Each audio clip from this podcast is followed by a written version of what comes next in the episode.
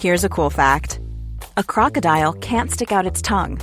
Another cool fact you can get short term health insurance for a month or just under a year in some states. United Healthcare short term insurance plans are designed for people who are between jobs, coming off their parents' plan, or turning a side hustle into a full time gig.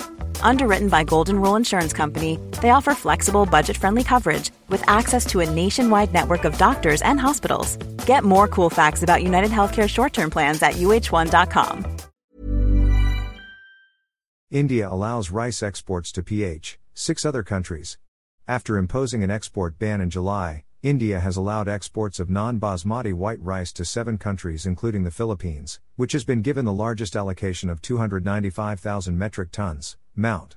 In an October 18 notice, India's Directorate General of Foreign Trade announced that exports would be allowed for Nepal, 95,000 mount, Cameroon, 190,000 mount, the Ivory Coast, 142,000 mount, Guinea, 142,000 mount, Malaysia, 170,000 mount, the Philippines and Seychelles, 800 mount.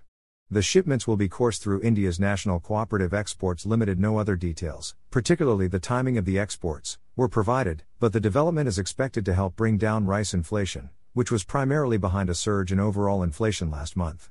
Exports of non basmati white rice were banned by India on July 20 in an effort to bolster domestic supply.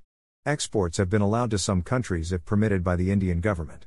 India's export ban triggered high rice export prices to a more than 10 year peak, the United States Department of Agriculture, USDA, has noted.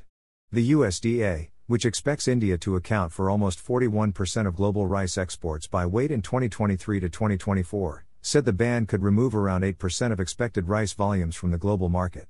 In 2022, India accounted for roughly 40% of global rice trade.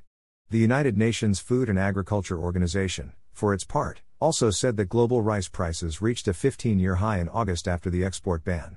While global food prices eased in August, those for rice rose by 9.8% compared to the previous month, reflecting trade disruptions in the aftermath of a ban on indica white rice exports by India.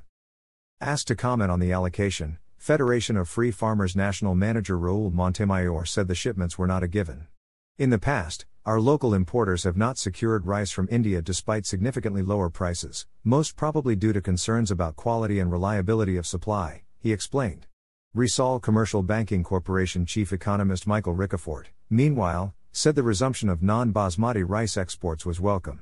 This is good news for the Philippines in terms of more local rice supply on top of the palay, unmilled rice, harvest season since last month, he added.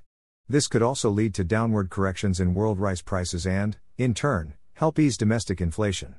Consumer price growth rose to 6.1% in September from 5.3% a month earlier following a sharp increase in prices of key food items and transport costs. Rice inflation, in particular, surged to a 14 year high of 17.9% from August's 8.7% despite an order from President Ferdinand Marcos Jr. to cap market prices.